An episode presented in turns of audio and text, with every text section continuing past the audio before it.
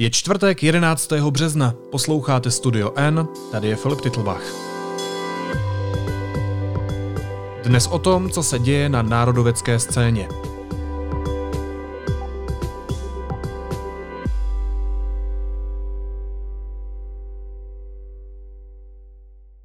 Hnutí SPD zažehnalo postupné oslabování zájmu o svou značku a v posledních měsících začalo pozvolna sílit. Dostalo se k desetiprocentní hranici podpory. Daří se mu lákat nové voliče a během podzimu si také upevnilo své stálé příznivce. Hostem Studia N je analytik Honza Tvrdoň. Ahoj Honzo. Ahoj Filipe. Místo, aby vyvodili ti lidé, co zklamali a ukázali se, že nemají řešení, tak aby vyvodili osobní odpovědnost tak vláda navrhuje drakonické pokuty pro občany a represe. Represe, represe, represe vůči občanům, kteří tu situaci nespůsobili, tu současnou situaci. Co pomohlo hnutí Tomia Okamury posílit tu svoji pozici? To postupné a pozvolné posilování SPD je jednoznačně spojeno s nástupem druhé vlny koronaviru v Česku. Jde vidět, že hnutí SPD někdy ještě na jaro vlastně se dostávalo pomalu na své jako rekordně nízké zisky, kdy atakovalo 5% hranici z vrchu, takže vlastně mělo v některých průzkumech obavy, aby se vůbec dostalo do sněmovny. Ale to se zlomilo. Právě od podzimu začalo postupně sílit a jsou, aktuálně by bylo zhruba na 10% podle volebních modelů Medianu a Kantaru. Kantar je má lednová data zatím, budou zveřejněna nová vlastně v následujících dnech, předpokládejme. A Median vlastně už zveřejnil dva průzkumy letos a oba vlastně SPD dávají zhruba těch 10%. Takže jednoznačně to posilování souvisí s tím, jak eh, se vlastně v Česku zhoršovala situace kolem pandemie, ale eh, ne přímo, nemusí přímo to být spojeno jako s tím, že třeba byl vyšší nárůst případů. Jo? Ta síla SPD se generuje z něčeho jiného. Vlastně hnutí SPD jako velmi ostře vystupuje proti, obecně proti vládním opatřením, proti restrikcím, proti zavřeným školám, zavřeným obchodům, obecně proti omezování svobody, kdybychom tomu chtěli dát nějaké velké rámování. A právě část nových voličů, který k ní přichází, například od hnutí ANO, kterých není úplně málo, tak eh, ti jako částečně říkají, aspoň podle dat Kantaru, která vlastně jsme popisovali v našem textu, že Tomio Okamura je pro tyhle voliče řekněme, více přijatelný a více důvěryhodný, co se týče toho pojmenovávání situace kolem pandemie. Na rozdíl od Andreje Babiše, který eh, vlastně podle nich úplně neříká jako celou pravdu o té pandemii. Takže asi můžeme předpokládat, že jde o voliče, kteří jsou skeptičtější vůči těm vládním restrikcím, která jsou už vlastně od října, kdy byl vyhlášen nouzový stav držena. Chápu tedy správně, že si Tomio Okamura uvědomuje, že mu pomáhá ta druhá vlna koronaviru a ta témata i akcentuje?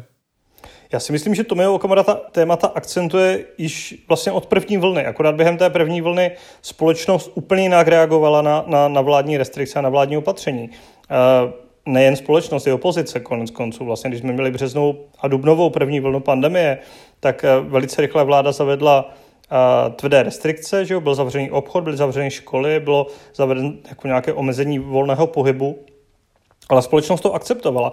A šlo vidět i na volebních datech, na volebních modelech Kantaru, že to vedlo vlastně k posilování hnutí ano, což je vlastně v té druhé vlně, té podzimní už jako nemyslitelné. Během první vlny, během března, dubna hnutí ano poskočilo až někam na 34% podpory a po prázdninách spadlo někde k 620, na které na této hranici se drží dodnes.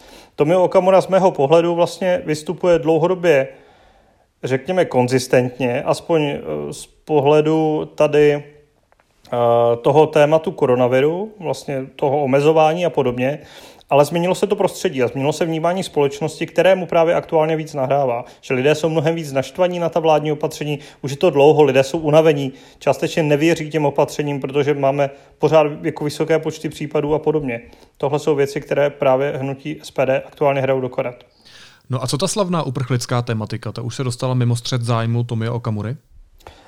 Ne, určitě ne. Když se podíváme na facebookový profil pana předsedy SPD, tak tam samozřejmě najdeme uh, zmínky o uprchlictví, což z mého pohledu je to taková povinná jízda, že, už jako je to k tomu přidáváno, ale uh, aktuálně přece jen jako veřejným prostorem dominuje jako téma koronaviru, jako naprosto zásadní otázky, která vlastně je diskutována dnes a denně, dopadá na každého z nás, každého z nás se nějak dotýká. Každého v téhle zemi, buď ekonomicky, zdravotně, sociálně, někdo má problémy i, i další, ničí to vlastně společenské vazby, tak z tohle pohledu je logické, že vlastně všechny strany se soustředí na tady tohle téma dominantně, anebo na nějaká různá subtémata, která, která s tím souvisí. Koho nejčastěji Okamorovo hnutí oslovuje? Na koho teď cílí? Ono je to vlastně dlouhodobé. Hnutí SPD má na rozdíl od jiných stran poměrně rovnoměrně rozdělenou podporu uh, ve společnosti. Když se podívám třeba na hnutí ANO, tak hnutí ANO dominantně podporují seniori. Vlastně v nějaké věkové uh, skupině od 60 let výše je téměř polovina lidí, kteří by volili hnutí Andreje Babiše na začátkem roku. Naopak Piráti mají to samý jako u lidí do 30 let. Tomio Okamura v tomhle jako bere voliče napříč a jediný rozdíl, nebo jsou vlastně dvě kategorie takové základní, ve kterých má silnější podporu, a to jsou lidé se základním vzděláním a pak eh, spíš lidé mimo Prahu. Respektive v Praze je hnutí SPD slabší, což ale zase může souviset s tou strukturou vzdělanosti, která je eh, v Praze výrazně vyšší. Vysokou škálku je v Praze víc než ve zbytku republiky. Ty jsi říkal, že SPD bere docela výrazně hlasy hnutí ANO Andreje Babiše. V jakém poměru? Z těch ještě si jako řekněme, jak moc hnutí eh, SPD posílilo. Ono vlastně někdy začátkem podzimu se pohybovalo někde, řekněme, kolem 6, 5,5-6% a aktuálně atakuje 10%. Takže téměř zdvojnásobilo tu podporu, respektive zdvojnásobilo počet lidí, kteří by ho aktuálně volili. Tady eh, je samozřejmě otázka, kolik z nich by se jim podařilo přitáhnout k volbám. No, a ty zdroje podpory od jiných stran jsou různé. Nejvíc, jak jsme zmiňovali, tak je to ohnutí ano. Asi dvě pětiny lidí, kteří vlastně teď se přidali nově k SPD, tak dříve volili hnutí ano Andreje Babiše. A jedním z těch důvodů, jak jsem ho už zmiňoval, je právě to, že pro tyhle lidi je Tomio Okamura aktuálně důvěryhodnější osobou, co se týče vlastně pojmenovávání té pandemie, pojmenovávání těch opatření a podobně, než premiér vlády, která vlastně zavádí ty restrikce. Další pětina zhruba voličů, která je nová u SPD, tak přichází od komunistů, což je vlastně ale tak obecně taky dlouhodobější trend, že hnutí SPD byla jednou ze stran, které právě komunistům dříve bralo voliče. Zejména to, to bylo dáno tím, že hnutí SPD je v podstatě podobně jako komunistická strana řekněme protestním hnutím, nebo komunisté tak mohli být jako vnímáni, že jo, hnutí, které je trošku asystémové, se kterým se nestaví koalice, což teda eh, v tomhle volebním období úplně neplatí, protože komunisté vlastně drží vládu, ale SPD je v těch nových, řekněme, výzvách, co jsme zmiňovali uprchlíky, nebo taková ta ochrana svobody, prostě pro řadu těch protestních voličů přijatelnější a pochopitelnější než komunisté, kteří eh, vlastně jsou takový, jak to říct, no, takový ti sumci prostě líní, kteří jako sedí 30 let ve sněmovně a vlastně úplně moc moc nedělají. Ten Okamura je takový člověk s novou energií v tom, v tom protestním hnutí. No a ten zbývající počet voličů, který nově přišli k SPD, tak vlastně to už není dominantně z žádné strany. To už jsou jako lidé, kteří přišli různě od různých stran, nebo to mohli být minulí nevoliči. Tam už není žádný dominantní prvek, který by ty lidi spojoval.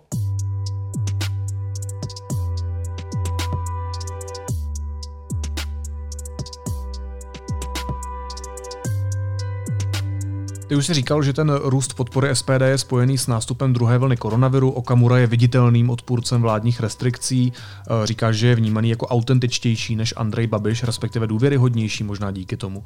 A jeho hnutí republiku oblepilo těmi slavnými billboardy, na kterých se lámanou češtinou píše doslova plošné zákazy není cesta. Jak dlouho tohle může fungovat? Uslyší voliči na ty apely i ve chvíli, kdy se ta situace případně, a doufejme v to, eh, v Česku zlepší? Já bych tě jenom možná trošku doplnil k, té, eh, k tomu, že je Okamura vnímán autentičtěji než, eh, nebo jako autentičtější politik než Babiš. To platí právě jenom u těch voličů, kteří vlastně teďka přešli eh, od ANO k SPD. Částečně jistě i u nějakých dalších, ale tam to nevíme úplně jistě. K té tvojí otázce, No to uvidíme, to, to je samozřejmě otázka. Je, jako nabízí se úvaha a vlastně mluvili jsme o tom s některými politologi, například s panem Justem, že právě ten aktuální apel proti vládním restrikcím, proti všem těm opatřením, kde si říkejme, místo toho rozvolňujeme. I v situaci, kdy jako jsme na tom velice špatně, kdy tu máme 15 000 nakažených denně, 200 mrtvých denně, což jsou prostě neuvěřitelná šílená čísla, tak eh, v tuto chvíli se ten apel může vyplácet. Ale tím, když eh, by ta opatření zafungovala, velká část společnosti by se proočkovala a dostávali bychom se do stavu, kdy už trošku můžeme zase a jako otevřít ten život, otevřít ekonomiku, otevřít školy například, tak v tu, v tu situaci by jako mohlo SPD ztrácet tady, řekněme, výraznou zbraň, kterou vlastně může teďka veřejně akcentovat.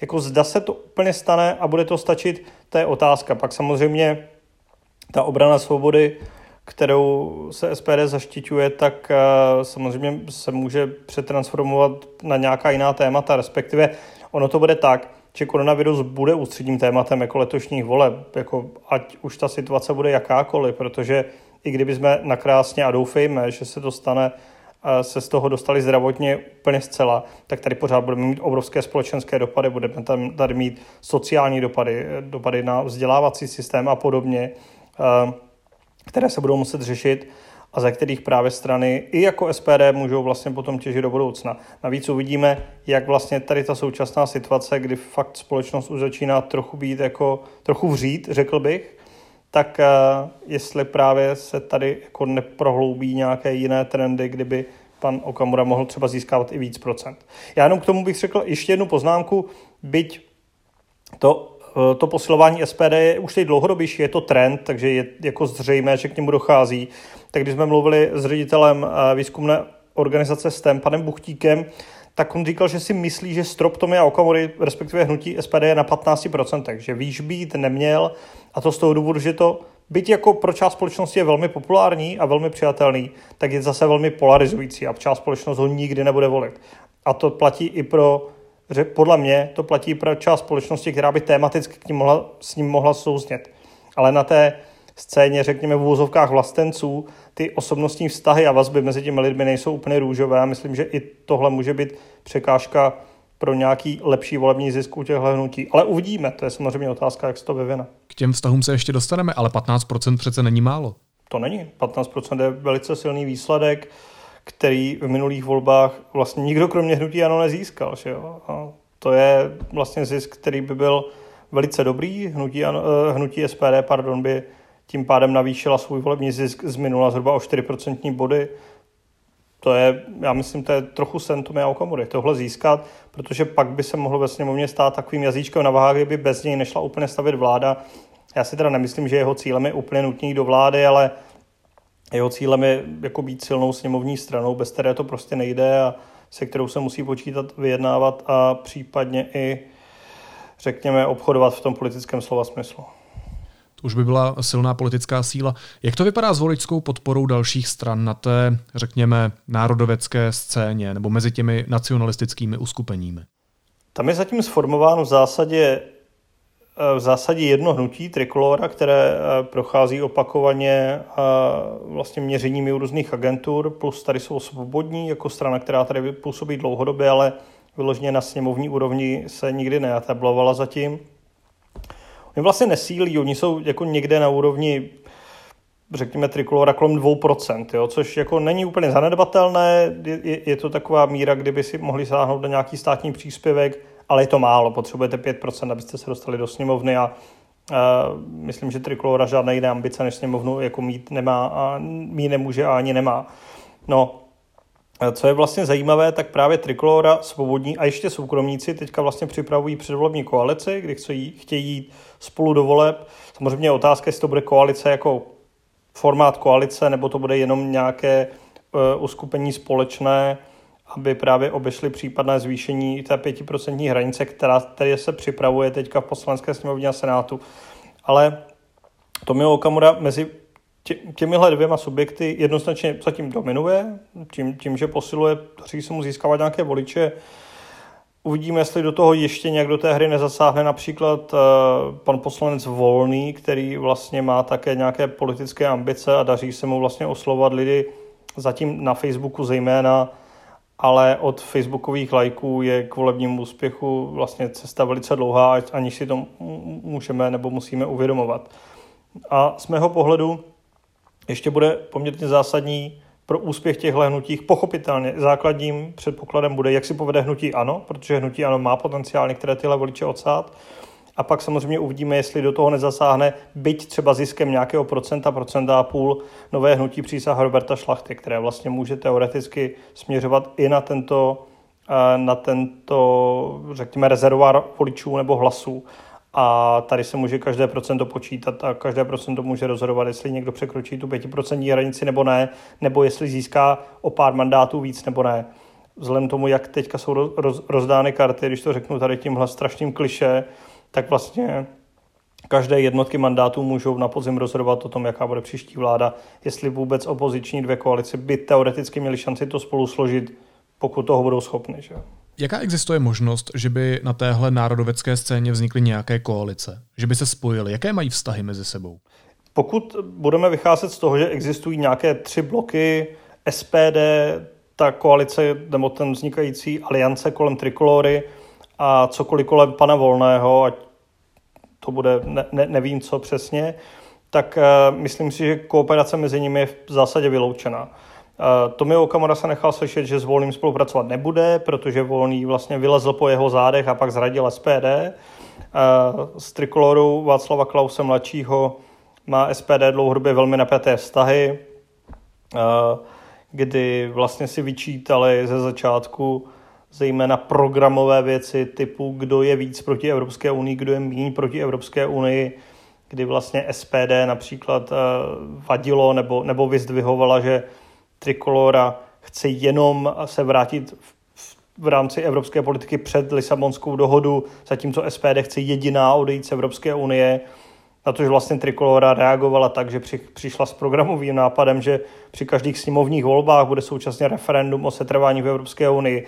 No a vedle toho samozřejmě jsou nějaké osobní vztahy a vazby mezi, mezi těmi politiky, kdy uh, například vybublaly úplně nedobré vztahy mezi Okamurou a Klausem nedávno v poslanské sněmovně. Uh, Václav Klaus totiž obvinil Tomia Okamuru, že nějak eh, vlastně negativně působil, asi křikem, asi řevem, nevím jak přesně, na poslankyni Terezu Hyďhovou, to je poslankyně nyní hnutí Trikolora, bývalou poslankyni SPD a Tomio Okamura jí měl podle Václava Klauze rozbrečet že se tak jako neumí chovat. Proti tomu se Okamura ohradil, uh, Klauze označil za lháře. V 11.10 tady pan Okamura prostě řval na naší kolegyni, na naší kolegyni Terezu Hyďhovou, zakazoval své spolustranici, aby se s ní bavila a já, když jsem přišel do sněmovny, tak jsem našel paní kolegyni v slzách. Já si myslím, že surovost vůči ženám je naprosto stejná věc za hranou občanského soužití a myslím, že se tím má zabývat mandátový a imunitní výbor. Jestliže v nějakých azijských kulturách je běžný nějaký svérázný vztah k ženám, tak bych vás rád vaším prostřednictvím vyzval, že tady jste v České republice a chovejte se podle toho. Děkuji vám. Tak děkuji. Já se bohužel eh, z pozice předsedy nemůžu vyjádřit, ale já jsem s paní poslankyní Hyťovou vůbec nemluvil dneska. Já jsem mluvil pouze s naší poslankyní Maříkovou, takže by bylo dobré, abyste si přestal vymýšlet a přímo lhát. Já tohleto vůbec nechápu a jsem, vůbec nechápu tohleto. Já to nerozumím, já jsem s vaší poslankyní vůbec nemluvil, ani jsem se ani nepodíval dneska. Podobných případů, kdy vlastně se označují, eh, nebo kdy o sobě říká ta nebo druhá strana, že lžou, jo, tak to je, to je velice časté a jenom to ukazuje, že ty vztahy mezi nimi nejsou úplně kompatibilní. Já si navíc myslím, že tyhle subjekty obecně by měly problém s nějakou koalicí, protože protože prostě ty osobnosti těch lídrů jsou takové, že oni jsou ti, ty alfa osobnosti, řekněme, té dané strany hnutí a úplně se asi nemusí dělat o tu pozornost. Byť eh, jako logicky z nějakého eh, matematického pohledu nebo pohledu toho vlasteneckého voliče by vlastně nemuselo být úplně marné, kdyby se spojili, protože by jako získali asi víc hlasů ve sněmovně. Honzo, možná ještě poslední otázka. Mě by zajímalo, jaký je mezi těmi bloky reálný rozdíl. Ono je to trochu pod mojí rozlišovací schopnost, tak mě by zajímalo, v čem se programově nějak zásadně liší. To je asi nejšťouravější otázka na závěr. Myslíš SPD a Trikoloru, jo? No, a poslance Volného. Jako v podstatě tady ty subjekty mají eh, jako podobné, jako řekněme, veřejné akcenty nebo politické akcenty. Jde jim v zásadě o obranu svobody, jsou velmi rezervované ve vztahu k Evropské unii, nejsou úplně přívrženci těch vládních restrikcí, jsou proti jako prodlužování nouzového stavu.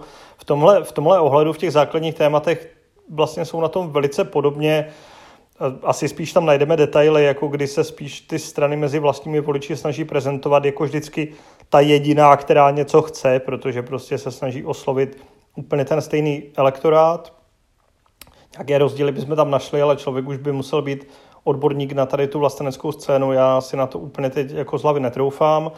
A pak tu máme samozřejmě poslance Volného, ten, ten jde trochu dál, ten jde trochu dál v tom, že jako je radikálnější v tom vystupování, evidentně vsadil na to, na nějakou agresivitu veřejného jako vyjadřování, na ostentativní nerespektování pravidel, na útoky na ostatní, dokonce vyvolal jako fyzickou potyčku v poslanecké sněmovně. Je ochoten jako i přes restrikce vlastně se účastnit nějakých jako veřejných protestů, kdy jako se nechá zadržet policií, protože prostě odmítá nosit jako ochranné pomůcky, ač by to bylo jako v souladu s vládními opatřeními nebo jako obyčejnou lidskou slušností vůči ostatním lidem, tak ten je v tom trochu dál, je jako takový radikálnější z pohledu toho vyjadřování, ale myslím, že z těch tří subjektů má určitě nejmenší šanci.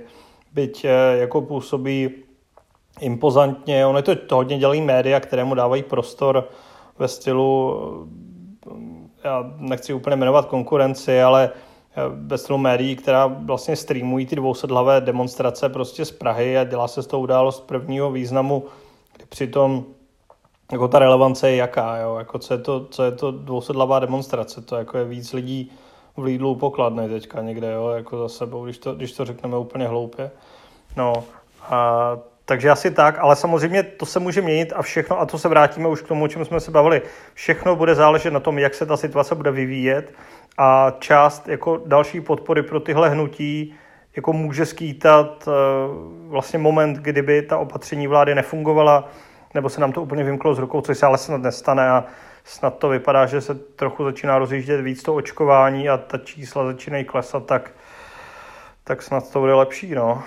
Držme si palce. Hostem studia N byl redaktor deníku N Honza Tvrdoň. Honzo, moc ti děkuju za analýzu a měj se fajn. Ahoj. Ty taky, ahoj Filipe.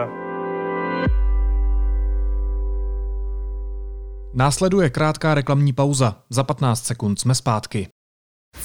Sponzorem podcastu je Univerzita Palackého, která vám už 450 let přináší informace z první linie poznání.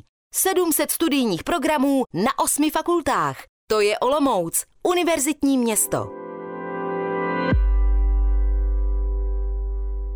A teď už jsou na řadě zprávy, které by vás dneska neměly minout. Novým předsedou představenstva krajské zdravotní se stal bývalý ministr zdravotnictví zahnutí Ano Adam Vojtěch. Krajská zdravotní spravuje pět nemocnic v Ústeckém kraji. Armáda má aktuálně kvůli covidu nasazených 4400 vojáků, z toho 3854 na pomoc policistům v zajištění hranic okresů. Zároveň přibývá očkovaných vojáků v nemocnicích a domovech sociální péče. Myanmarská junta odmítla, že by páchala zločiny a že si dění v zemi žádá zásah mezinárodního společenství. Myanmar je prý, cituji, na cestě k autentické demokracii. Jen dnes bylo podle hlášených případů zastřeleno 8 protestujících. Evropská unie prodloužila do června oprávnění zakázat vývoz vakcín proti koronaviru od firem, které nedodrží závazky vůči Unii. Původně měla tato pravomoc trvat do konce března. Dánsko na dva týdny pozastavilo očkování vakcínou od společnosti AstraZeneca. Důvodem je podezření na vznik krevních sraženin u několika lidí. Jeden z nich zemřel. Možnou souvislost s vakcínou budou úřady vyšetřovat. Maturitní ústní zkouška z českého a cizího jazyka bude dobrovolná. Didaktické testy maturanty čekají od 24. do 26. května. Cituji, další novinkou je úřední uznání testů u studentů sociálních a zdravotnických oborů, kteří byli povoláni nebo vypomáhali dobrovolně, řekl premiér Andrej Babiš a detektivové NCOZ začaly prověřovat zakázku ministerstva vnitra na nákup antigenních testů pro školy. Policie šetří podezření, že vítěz tendru, společnost Tardigrad International Consulting, nesplnila podmínky výběrového řízení. A na závěr ještě jízlivá poznámka. Předseda dolní komory Radek Vondráček vyslyšel výzvy sněmovního zdravotního výboru a rozhodl, Poslanci Lubomír Volný a Marian Bojko, kteří odmítají nosit ochranu úst, budou mít svůj vlastní výběh. Od ostatních je bude dělit plexisklo. Tvorové, kteří se řídí instinkty, bezmocní změnit svůj osud. Soupeření těchto dávných nepřátel potrvá věčně.